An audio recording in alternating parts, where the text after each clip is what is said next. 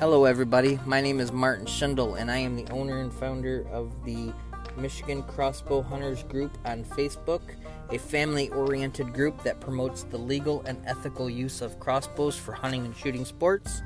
This will be our debut episode, episode one for the MCH podcast. We will be talking with Paul Perrone of Versaskins regarding the upcoming 2021 product line as well as the clearance sales they have going on currently at versaskins.com. If you would like to subscribe and let us know what you would like to hear in future episodes, we would greatly appreciate it.